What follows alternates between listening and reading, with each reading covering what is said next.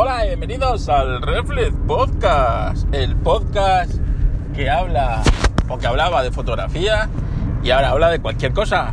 Bueno, os recomiendo, os recomiendo el podcast de Decas, donde hicimos un crossover hablando un poco de lo de Proton Mail, lo de la privacidad y el internet tan bonito que se nos está quedando.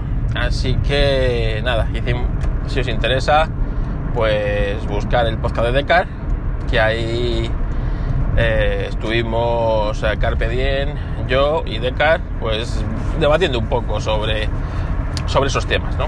A colación de lo de Proton Mail. Bueno, 11 eh, de septiembre de 2021. 20 años han pasado, ¿eh? Del 11 de septiembre. 20 años que se han pasado un sentamiento eh, todos recordamos lo que hacíamos ese 11 de septiembre del 2001, todos, porque no habíamos visto nada igual, no estábamos preparados para eso. Bueno, yo creo que nunca se está preparado, ¿no? Pero en aquella época menos aún. y, bueno, pues fue uno de esos acontecimientos históricos que cambiaron el mundo y que nos tocó vivir. ¿Os acordáis hace poco, bueno, hace poco, ahora un año así, que estuvimos hablando eh, de acontecimientos históricos que habíamos vivido, ¿no? Como eh, nuestra generación, pues bueno, pues eh, los que había vivido nuestra generación y, y así, pues históricos desde hace más o menos 100 años, podemos recordar el fin de la, de la Primera Guerra Mundial, la Segunda Guerra Mundial sería otro acontecimiento histórico que marcaría, eh, bueno, todavía nos marca, ¿no? Eh, un montón, un montón de cosas, de fronteras, de, de ejes políticos, de, asociaciones, de bloques. Eh, después tenemos la llegada del hombre a la luna, ¿no? Esto yo creo que también es un es un hecho acontecimiento histórico que el que lo vivió pues como Descartes eh, fue histórico. Después eh, yo creo que estuvimos bastante tiempo sin acontecimientos históricos así, digamos, relevantes. No recuerdo yo especiales acontecimientos históricos donde una larga eh, época, ¿no? Y, llegó el 2001 y llegó el, el 11M 11M que lo cambiaría todo y pondría el mundo patas arriba. Y aún a día de hoy sufrimos las consecuencias. Cambió la forma de del terror. La forma del terror. Y a pesar que aquí en España eh, hemos padecido el, terrorismo de una manera cruel y salvaje, eh, no de aquella manera, ¿no? Convertir cuatro aviones en armas cargados de personas cargados de combustible, arrojarlos sobre las, en este caso, Torres Gemelas, algo tan emblemático. Televisión en directo, no nos olvidemos, porque bueno, Pearl Harbor, eh, pues no hubo televisión en directo. Si el ataque de Pearl Harbor hubiera sido televisado en directo, otra cosa hubiera, hubiera sido, ¿no? Pues aquí la televisión en directo lo dio lo dio y cambió el mundo, cambió el mundo, cambió la manera en la que Estados Unidos eh, miraba al mundo, cambió la manera en la que eh, los enemigos de Occidente decidieron atacar a Occidente. Era un símbolo, era un símbolo y bueno, en parte lo, lograron sus objetivos de terror, de control, de todo yo creo que 20 años después los terroristas han ganado la, partida, ¿no? Eh, ¿Por qué? Pues porque cambiaron nuestra forma de vida directamente. Eh, el viajar se volvió complicado y tedioso, muy tedioso. Coger un avión a partir del 11M es una cosa que yo, yo evito.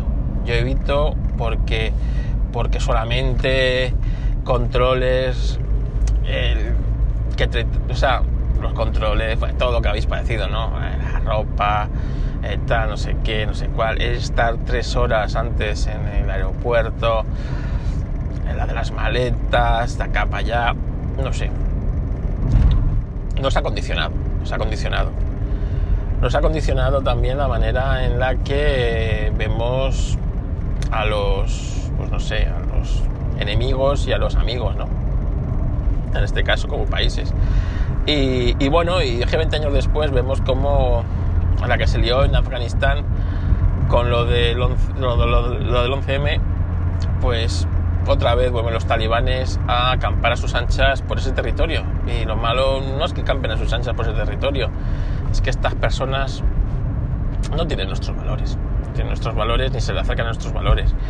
Y no es bueno que personas así tengan, eh, aunque estén muy lejos físicamente, pero claro, hoy día estar lejos físicamente, pues como hemos visto, como nos demostró el 11M, no nos, no nos sirve de nada, ¿no? Pues que tengan ahí un territorio, digamos, virgen para, pues bueno, para estar a sus anchas, organizar, planear, estar, digamos, cómodamente eh, haciendo el mal, tampoco es algo agradable ni que es bueno.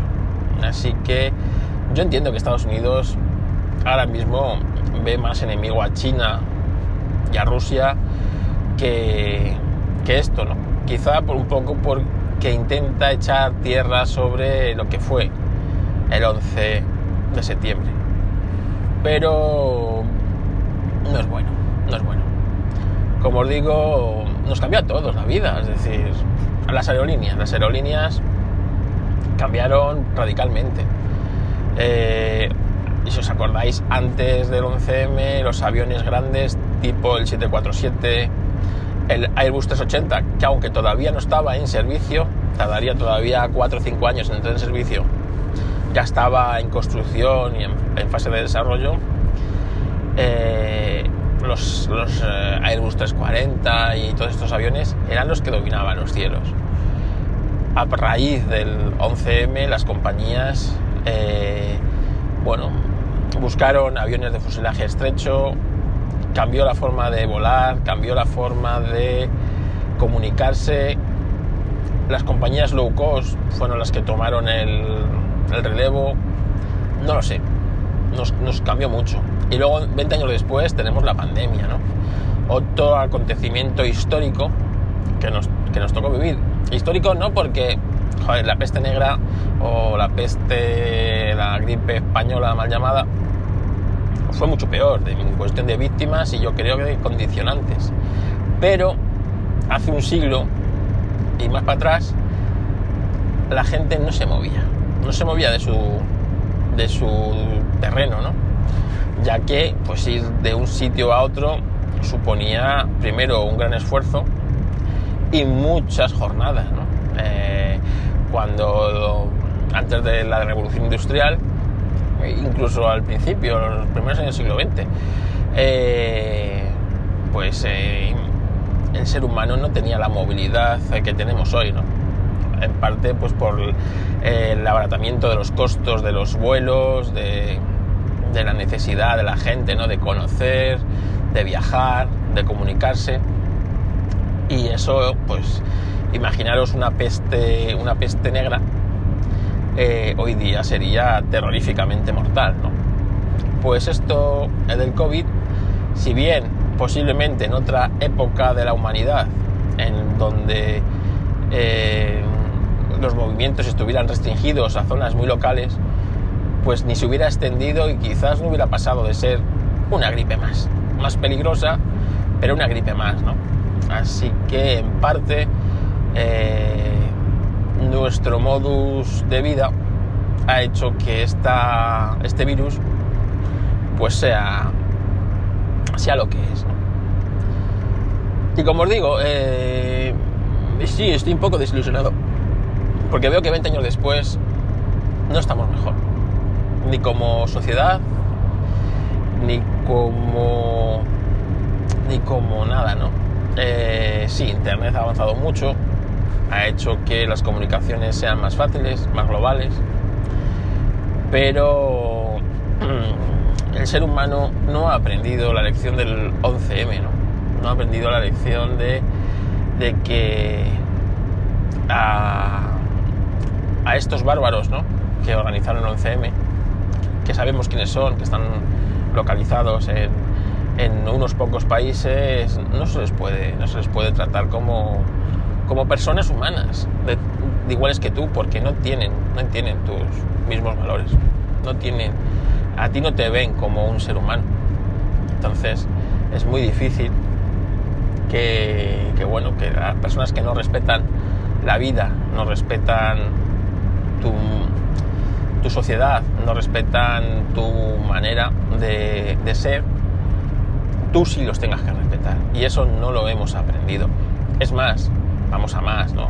Con la, con la tontería que, que tenemos hoy día, ¿no?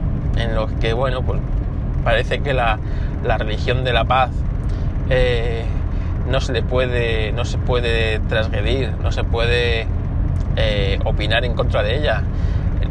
Todo lo contrario que otras religiones. Pues, pues eh, claro, pues van haciéndose fuertes, van ganando terreno y Occidente cada vez se va islamizando más y, y estos, digamos, eh, valores antioccidentales cada vez están tomando más fuerza en Occidente. Y no, no es bueno, no es bueno. Luego, hace 20 años, vimos cómo se desmoronaban las torres, vimos el dolor, vimos la muerte. Hoy día no se vería eso. Mm, no sé, no se enseñaría, ¿no? Estas cosas porque la muerte no se enseña. La muerte no se aprende a, a convivir con ella. No estamos preparados para la muerte. Como digo, se oculta en la televisión, en, en muchos, eh, en, mucho, en la sociedad, la sociedad en definitiva, ¿no? Ayer, por ejemplo, sin más lejos, escuchaba que la primera causa de muerte eh, no natural es el suicidio en España, que más de 3.700 personas al año se suicidan.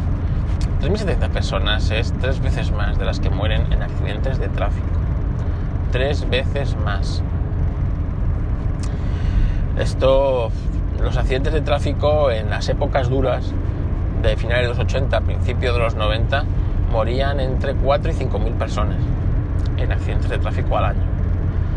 Eh, estamos hablando de esas cifras en suicidio. Yo lo entiendo, ¿eh? O sea, yo perfectamente entiendo al suicida y al que no le apega nada a esta vida y quiere, o sea, quiere dejar de sufrir. Porque esta vida solo le está proporcionando sufrimiento y dolor. O sea, yo entiendo a esa persona. Y esa persona la manera de ayudarla no es evitar que haga una locura, no, es intentar cambiar su vida. Y es lo que no se hace. La sociedad eh, que nos estamos dando vive de espaldas a eso. Todo es Mr. Wonderful, todo tiene que ser bonito, todo tiene que ser... Y no lo es. Y no lo es. Y no te preparan. Y las generaciones que vienen cada vez están menos preparadas para el dolor, para el sufrimiento, para el renunciar. El renunciar. Porque si te das cuenta, la vida significa renunciar. Renunciar a cosas. Y les enseñan todo lo contrario, ¿no? Les enseñan que, eh, que bueno, que ellos valen para todo, que pueden ser lo que, lo que quieran, lo que se propongan. No, desgraciadamente la vida no es así. Todos no pueden ser lo que se propongan ni lo que desean. Y muchos se van a quedar en el camino. Muchos se van a quedar en el camino y eso te va a causar frustración mm, y te va a causar desazón. Y si no estás acostumbrado y no se les, y no se les enseña a los niños de hoy día, a los jóvenes, a gestionar la frustración, ¿sabes? Pues eh, están acostumbrados a todo lo que quieren, todo lo que desean, lo tienen. Papá se lo compra, la sociedad se lo da. Hasta les regalan los aprobados muchas veces en el colegio. O una cosa que, eh, como os digo, esto de suicidio va a ir a más. Va ir a más por eso mismo, porque no se enseña a, gestionar la frustración. Yo he tenido que renunciar a muchas cosas en la vida. Cada día renuncias a cosas que te gustaría hacer, pero no puedes. O no debes. A veces sí puedes hacerlo, ¿no? Sabéis que a mí me gustan mucho los coches y, y tal, ¿no? Pues yo podría comprarme un, co- un coche. Un coche que me gustara y que me hiciera disfrutar. Podría hacerlo.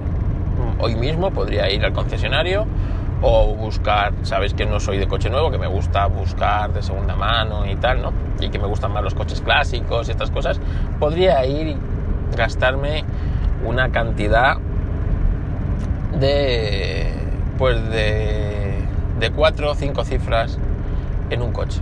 En un coche y, y bueno, pues pues sería feliz. Sí, claro que sería feliz. Tendría el coche, pero ¿me conviene hacer eso? No, no me conviene. Tengo que renunciar a hacer lo que me gusta por hacer lo que debo hacer, ¿no? En estos momentos. En estos momentos no es momento de darte ese capricho. Si, eh, si ese capricho te va a condicionar una serie de cosas, ¿no? Pues esto hoy día no se les enseña. Puedes irte de vacaciones y puedes tener no sé qué y te puedes seguir endeudando porque claro, tú vales, tú lo vales, tú lo, te lo deben, ¿no? A la vida te lo debe, la sociedad te lo debe. No, esto no es así. No es así. Pues, o por lo menos a mí no me han enseñado a ser así. Y no me han enseñado, bueno, a mí no me ha enseñado nadie, ¿no? O sea, yo de economía voy con lo opuesto. O sea, soy, siempre lo he dicho, voy... Nadie me enseñó a, a gestionar ni el dinero ni nada. Es una de esas cosas que tampoco te enseñan, porque no interesa. Es mucho mejor tener a la gente cautiva, ¿no? Con su sueldo y con, su, con sus frustraciones, con sus mierdas, para que el día de mañana pues, pues sean ciudadanos cautivos. Pues esto es así, ¿no? Esta es la sociedad que 20 años después del 11M tenemos. Y si, y si, y si quiero mirar para atrás, veo que yo me imaginaba que estaríamos mucho mejor como sociedad, mucho mejor como, como seres individuales eh, 20 años después. No me lo imaginaba así. Y creo que dentro de 5 años, cuando se cumplan 25 años, eh, todavía estaremos un poco peor. Tendremos menos libertad. La libertad, la libertad. Hace, hace 20 años podías hacer chistes de los, de las, de los Torres Gemelas podías hacer chistes de, de, muchas cosas. Hoy día no puedes hacer chistes ni de las Torres Gemelas ni de esto porque siempre vas a ofender a alguien, a un colectivo, a un no sé qué.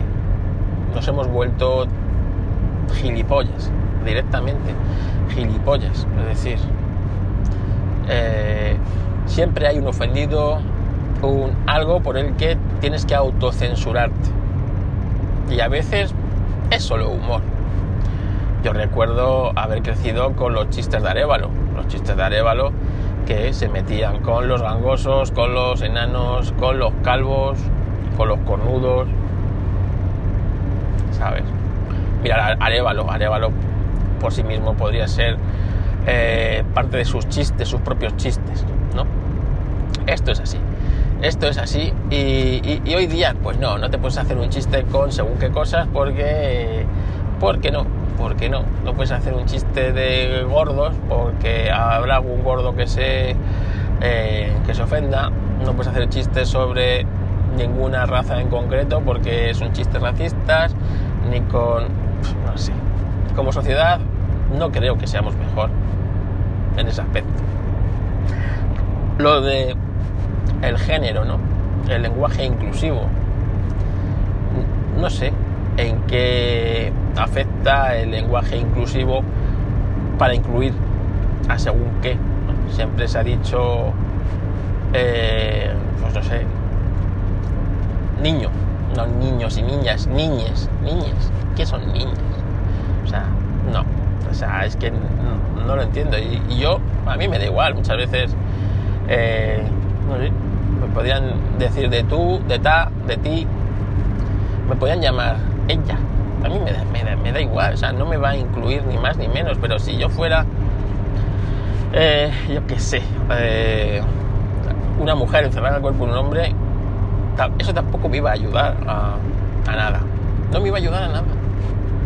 Entonces, eh, no lo entiendo, no lo entiendo. Me he hecho mayor y estas cosas no lo entiendo. Y hace 20 años, antes del 11 de septiembre, esto no, no era así, no era así.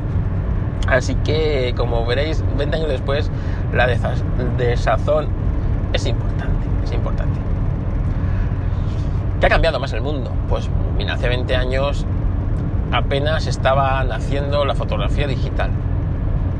Y apenas eh, las, las cámaras digitales pues, eran muy básicas, ¿no? Tenían muy pocos megapíxeles. Por eso todas las imágenes que veáis del 11 de septiembre son imágenes analógicas todavía. La fotografía analógica estaba dando sus últimos coletazos. Quizás este fue el último gran acontecimiento que todavía fue reflejado mm, por cámaras analógicas de una manera, digamos, eh, real, ¿no? Y fotógrafos de Nueva York como Steve McCurry eh, lo reflejó muy bien y otros fotógrafos supieron dar ese, ese momento, ¿no? ese momento histórico y fue reflejado con cámaras, cámaras analógicas. Y hoy día, si hubiera pasado eso, imaginaros con los teléfonos móviles que tenemos, cada uno con una cámara mejor. Hoy día tendríamos mil ángulos desde donde poder apreciar el ataque, las consecuencias y todo. Otra de las cosas que, recuerdo es la, falta de información, ¿no? A pesar de estar en directo, los, los informativos hicieron directos que duraron hasta la, bien entrada la noche.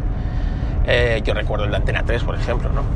Eh, pues eh, realmente el Internet estaba en pañales, estaba en pañales y no se sabía las cosas con la inmediatez que, que se tiene hoy, ¿no? Imaginaros hoy pues con Twitter, con Instagram, con YouTube, eh, ¿cómo sería, no? ¿Cómo sería? Hoy inmediatamente se hubiera sabido que, bueno, que había sido un ataque, que, que el avión estaba secuestrado y que en el momento que él hubiera impactado contra la segunda torre, como os digo, o sea, se hubiera visto el avión venir y, y bueno, hubiera sido totalmente distinto, ¿no? Totalmente distinto.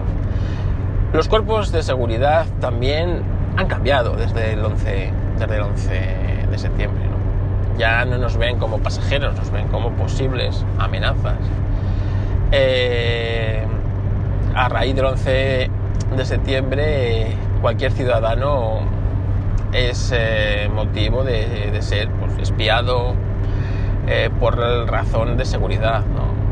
Puede ser intervenida sus comunicaciones, nuestras libertades fueron, fueron digamos, eh, canceladas desde hace 20 años y no las hemos vuelto a, no las hemos vuelto a recobrar.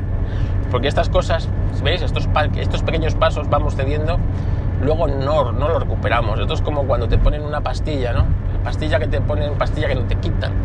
Pero esto es igual, esto es, eh, vas cediendo, vas cediendo y al fin son cosas que no recuperas.